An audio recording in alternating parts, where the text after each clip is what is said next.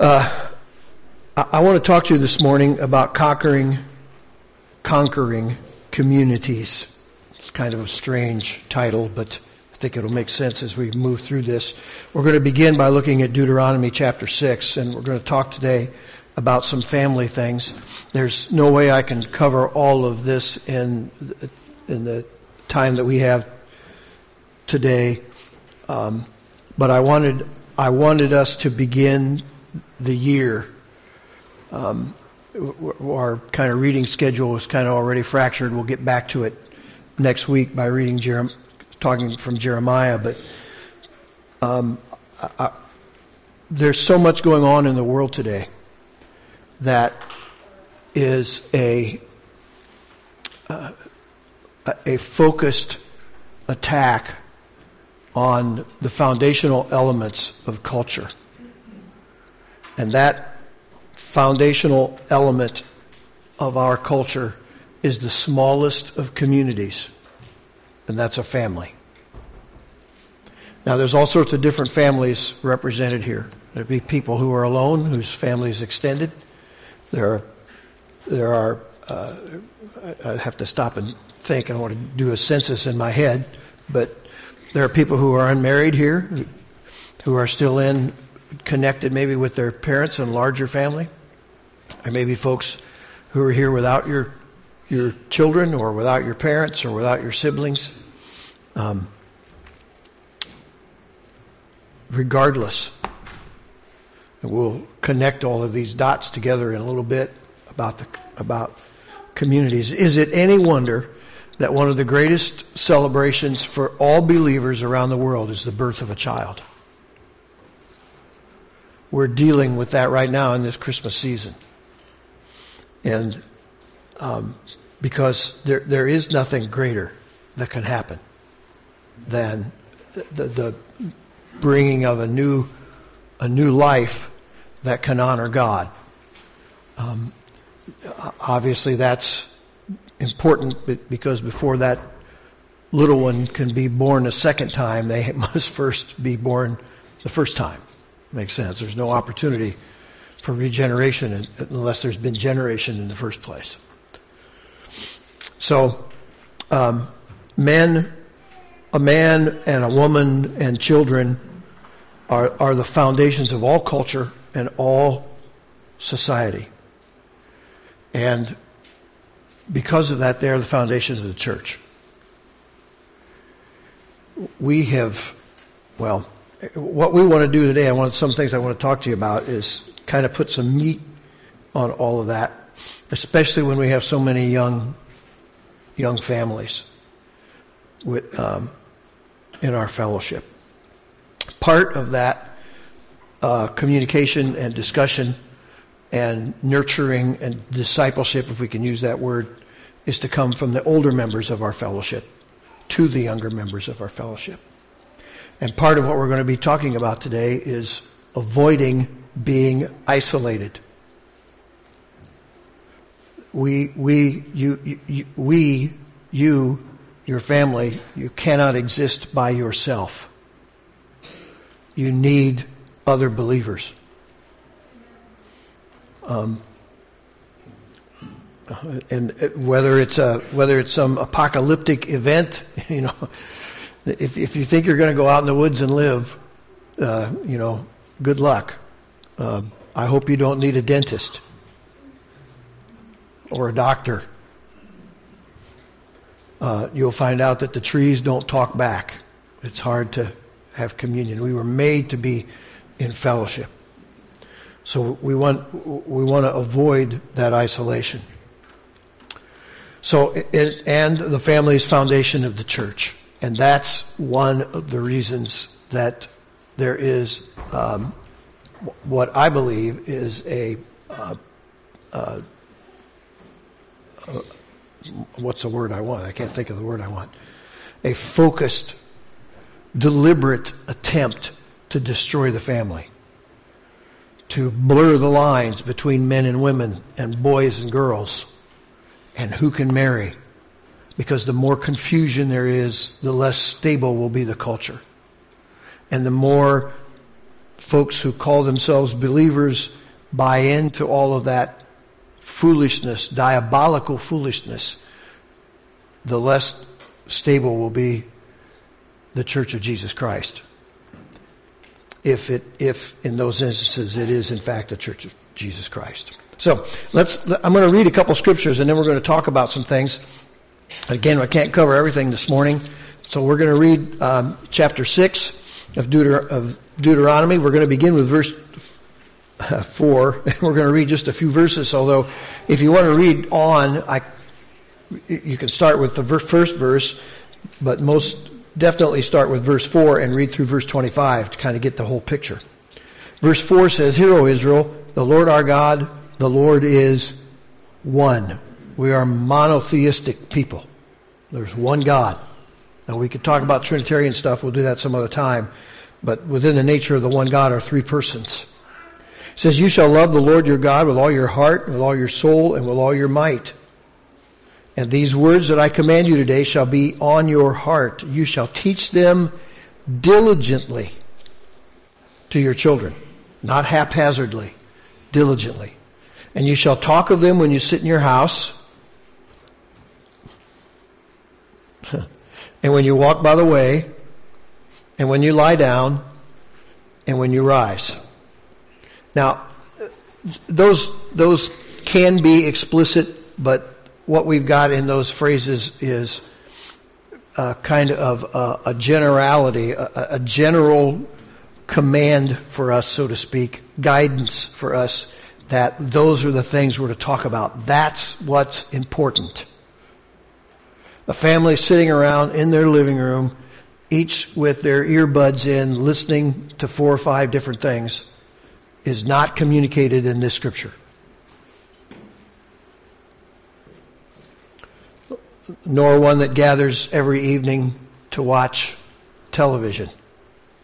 Okay? Is there a time for that? Perhaps, but only after this is done because this is what God's command is. It says, You shall bind them as a sign on your hand, and they shall be as frontlets between your eyes, and you shall write them on the doorposts of your house and on your gates. And once again, you know, there are, there are people who take that literally, and so they have a little box of scripture strapped to their forehead. Um, that's, that's okay. But this is probably just to illustrate the fact that this is what's supposed to be important. What? God's commands.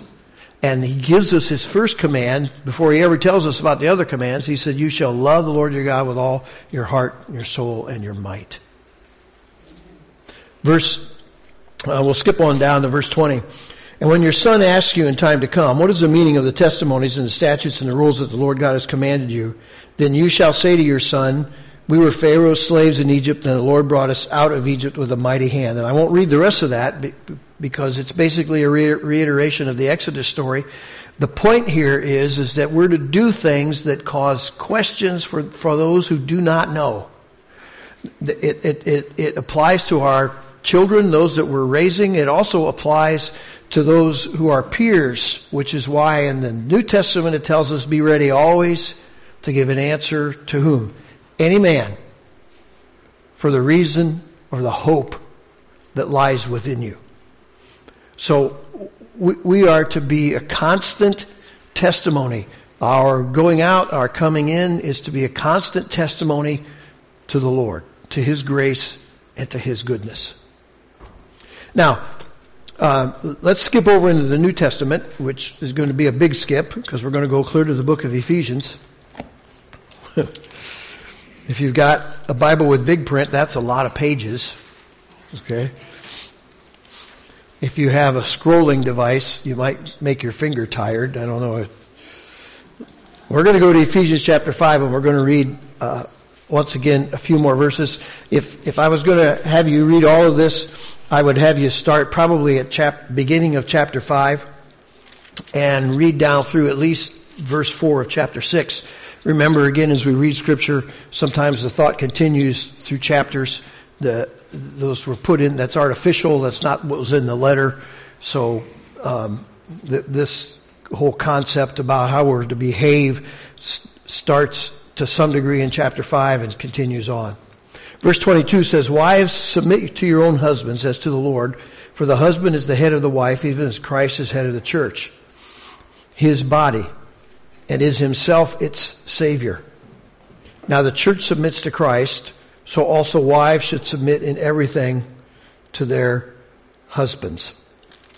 Um, husbands, love your wives, even as Christ loved the church and gave himself up for her, that he might sanctify her, having cleansed her by the washing of water with the word, so that he might present the church to himself in splendor without spot or wrinkle or any such thing, so that she might be holy and without blemish.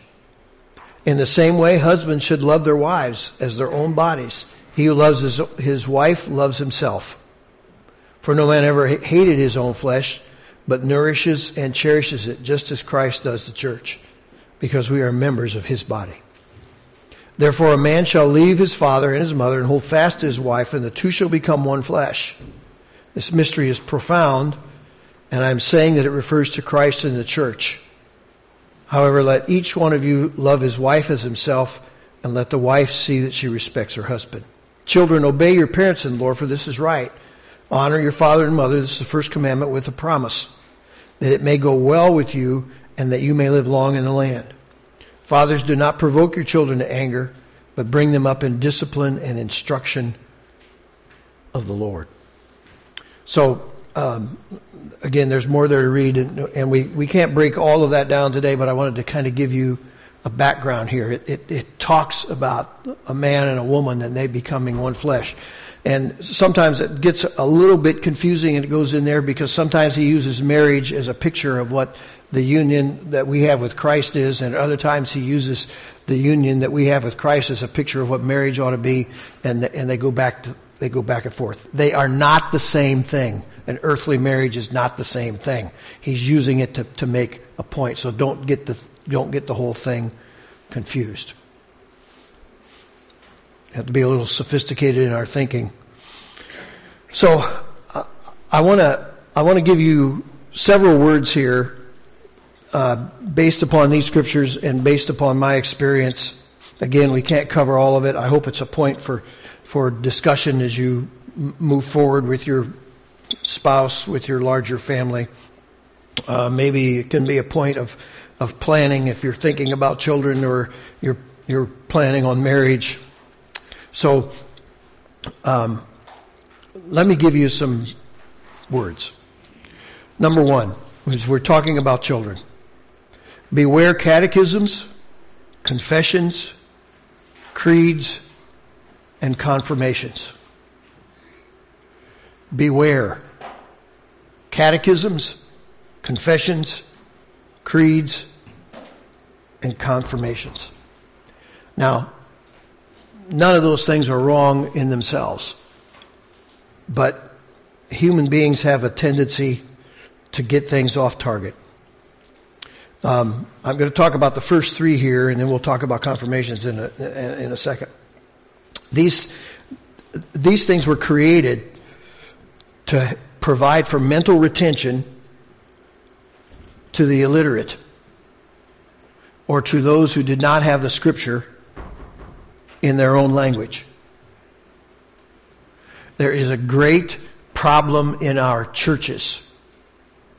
Um, I should never say that because there's more than one. But uh, um, in some churches, these things become preeminent, and Scripture is not. As a matter of fact, some churches build their teaching of Scripture around these man-made documents. And that's backwards. I hope you can see that. So we have over a period of time codified some of these things and written them down so that we can understand them. And it's great for adults. It's great for an adult. If you understand the, the scriptural basis of those things, and, and you quote a point from one of the catechisms and, and you can define it and explain it good, then you've got something very concise and powerful that you can state. But be careful teaching those things to kids in absence of this book, the thing the kids should be taught from is this book. Every wedding that I have done for the past several decades, I have printed the thing out, and I actually have a wedding Bible because it, it, wore out. I couldn't, the pages were coming out of it. And uh, it was just the perfect size, and it, and it, this thing would break my arm. I'm getting too old to carry this thing around. So it was the perfect size to put a folded piece of paper in. And when I stand before people and marry them, and some of you I've married, and say, Dearly beloved, we're gathered here today in the sight of God in the face of this company, and I'm reading it, I'm reading it off a piece of paper, and I'm holding in front of people the Bible. When we taught our Sunday school teachers years ago, when I was involved in Sunday school and worked worked in our Sunday school departments in other churches, I taught our people. I said, "Listen, don't stand in front of your children and teach them out of a Sunday school quarterly. Hold your Bible and teach them." If you have to have notes, put the notes in your Bible. We want, we want our kids to know that the answer are, is in this book.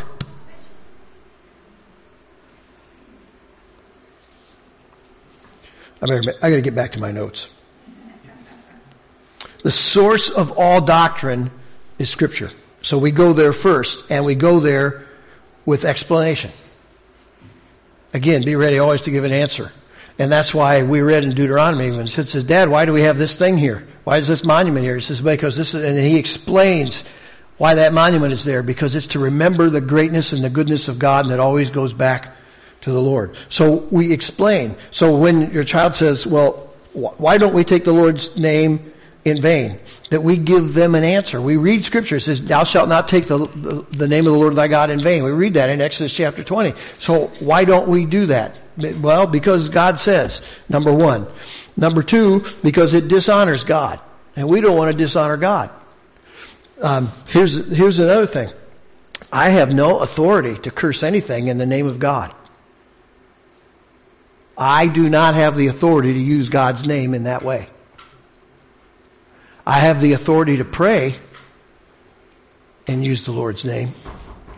But even then, I'm not to get involved in vain repetition. How many are still with me here on this? Okay, I'm just, I'm just, I'm just checking. Say, well, why don't we use other obscenities? Well, because they're empty words. And we're challenged in scripture not to let our mouth be filled with vanity and vain words. We're also told that, that out of, that our mouth come, out of our mouth comes the issues of our heart. And that we'll be judged by our idle words. So we don't use empty words because that betrays either ignorance or, or a lack of emotional control.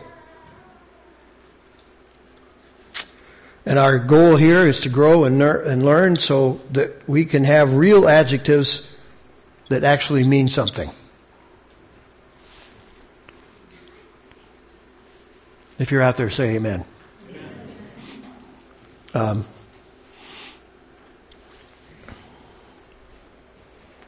I once had a fellow cuss in my presence and he said, I'm sorry. I said, It's all right. It's not my name.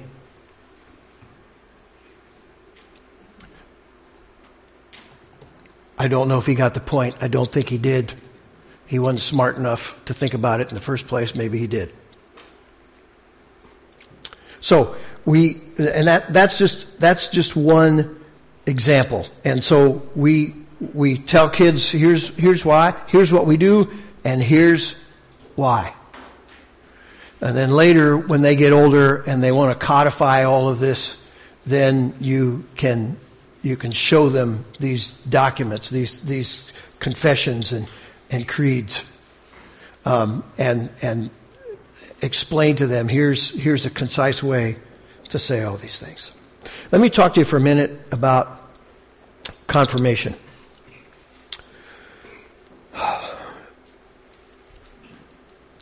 Religion loves ritual.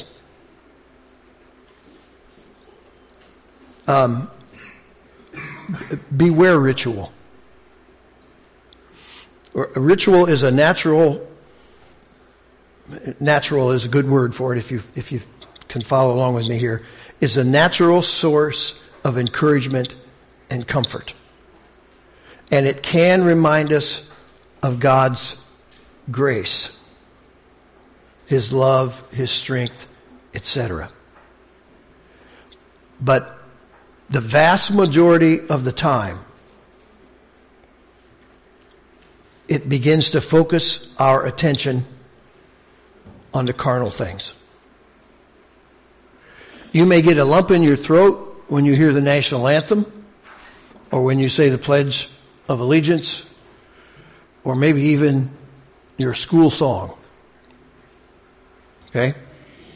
That's completely natural. It's not spiritual in the least bit.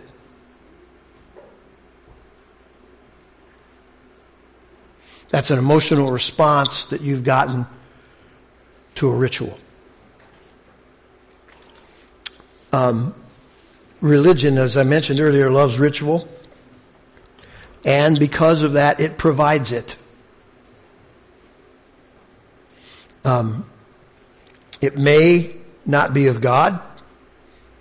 It may be a false sense, or provide a false sense of security, or be a false source of security. Rituals almost always end up replacing the thing they were meant to represent.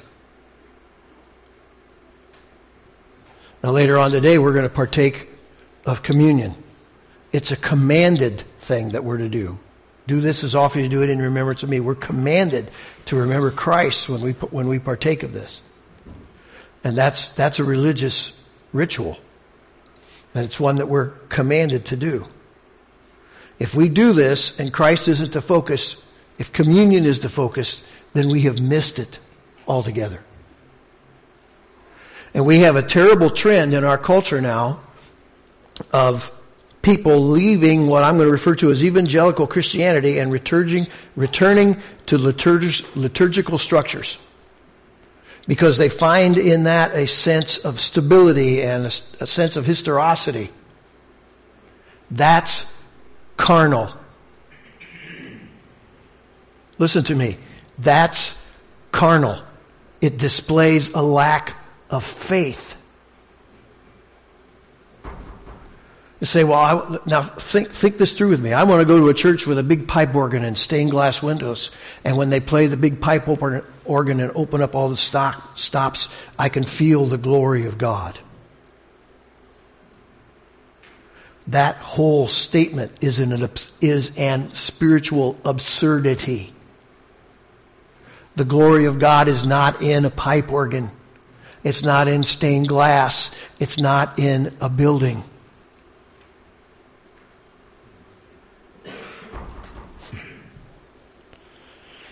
All right. It's really quiet out here today. That's, uh, all right. If you're still there, say amen. amen. All right. All right. I'll give you another C. Compliments. You're dealing with kids.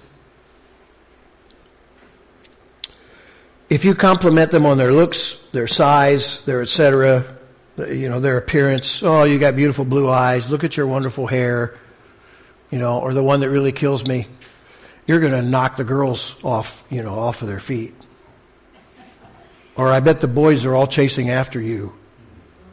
If you say that to a kid, shame on you. You have emphasized something in them that they have no control in whatsoever. And in so doing, you have neglected the thing that they do have control in, control over, and that's their character.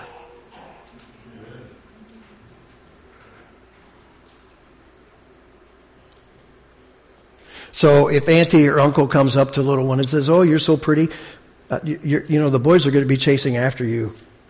Then you can say something wonderful like, "Yeah, they they are attractive, but what's more important is that they love the Lord Jesus." Say, I wouldn't say that to auntie. Say it to auntie. Auntie is wrong.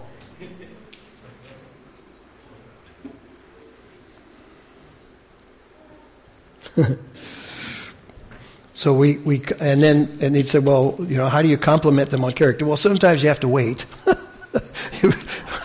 I mean, you got to wait for the right opportunity, don't you? So, and when it comes, do it. Compliments. Uh, criticisms. Okay? Let's remember that kids are kids. Pull them up gradually so that we don't exasperate them. That's what Ephesians chapter 6 verse 4 says. Uh, dads and moms, don't make excuses for them though. Um, so dads are told not to exasperate them. We don't have that same sort of command for moms, but in my experiences, moms make excuses.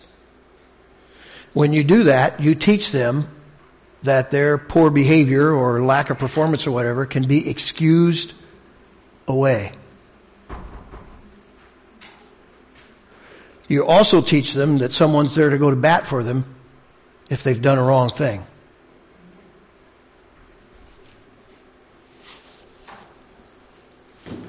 All right.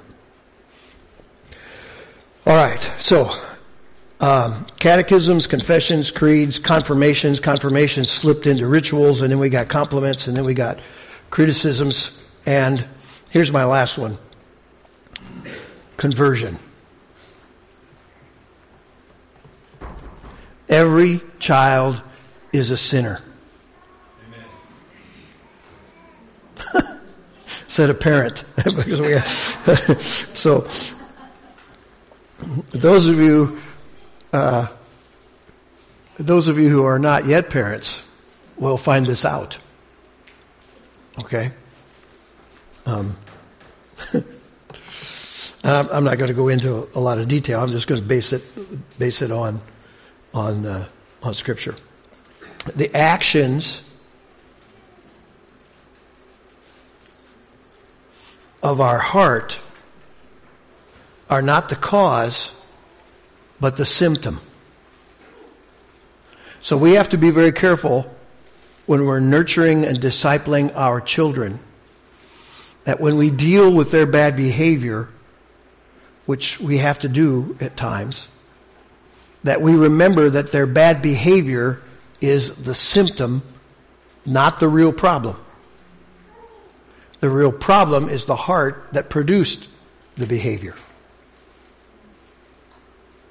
The heart is desperately wicked above all things. And um, so we can't grandfather our kids into the kingdom. We can't teach them to be good and then kind of just let them morph into being believers. That's not conversion. And that's one of the reasons that confirmation is a problem. We go through a series of classes. We recite the things that we're supposed to recite. We, we memorize the things we're supposed to memorize. And we get all down through, and then we go through this process that's supposed to be later confirmed when we, or, or later, um, uh, use the word confirmed. I'm sorry to be confusing with it, but, but later confirmed when we actually really make a commitment.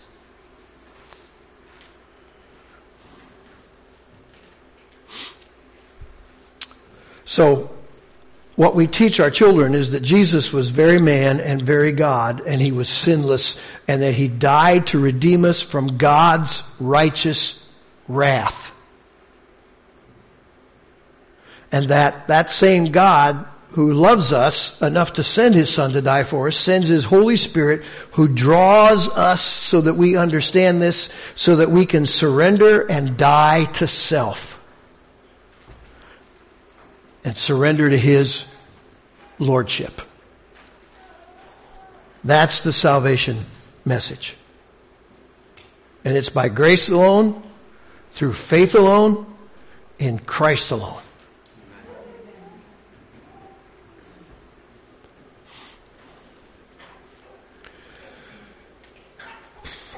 Now, again, I'm, going to close here. Um, there's lots of things that we couldn't say uh, for sake of time. It's it's a, it's a huge subject. I wanted to hit some things that were kind of on the on the top, at least from what I felt the Lord would have us have us share here today as we move into the up, into the um, upcoming year. Um, there's more things that could be said. We have a lot of homeschoolers here. Good for you. Um, there's no way I'd send my kids to a secular school. Our schools, by the way, are not secular any longer. Secular means they're void of religious teaching. There is a religion there. And it's almost any religion except the one that worships the real true God.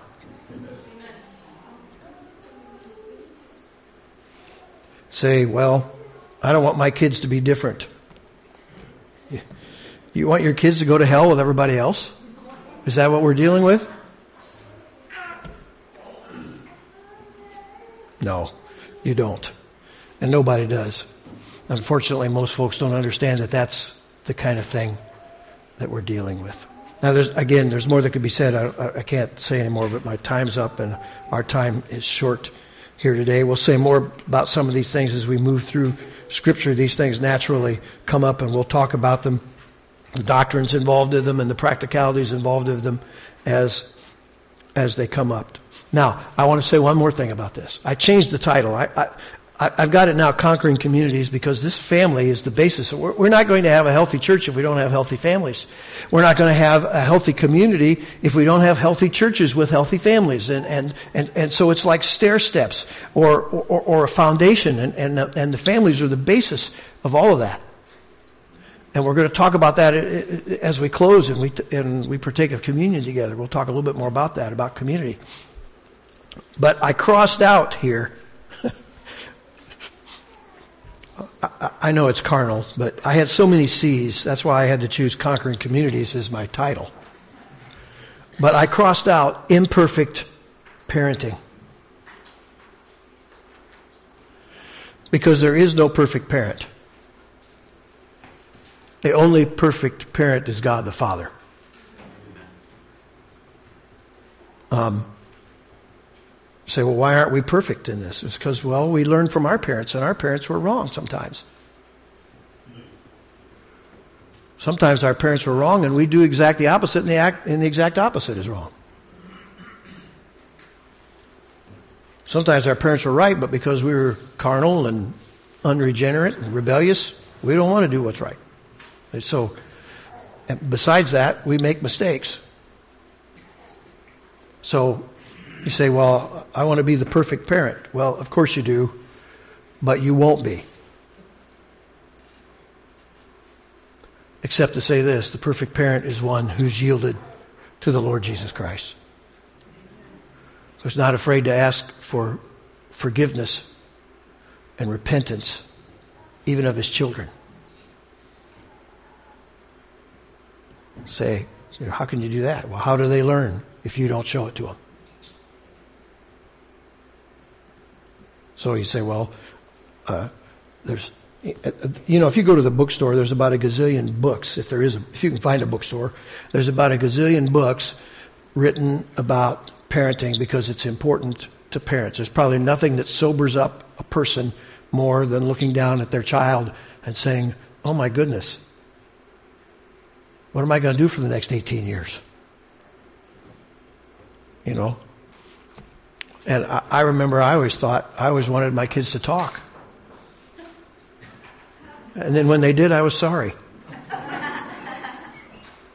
And, and we wanted them to walk, you know.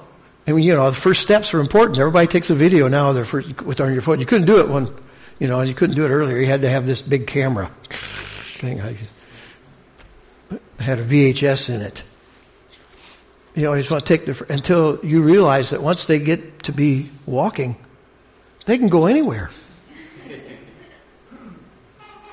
And it's all part of, oh, oh. It's, it's all part of the process. Yeah, it is.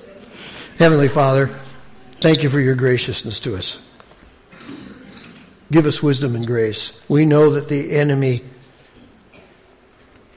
hates you And because you love us, he hates us. And because he hates us, he hates to see children grow in the fear and admonition that would cause them to be drawn to you. We know there's right now in our culture a huge attack on the very basics of familiar relationships. What's a man? What's a woman?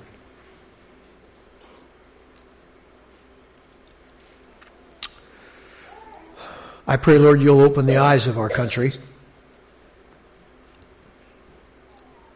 I pray you'll have grace and mercy on those who mutilate their children.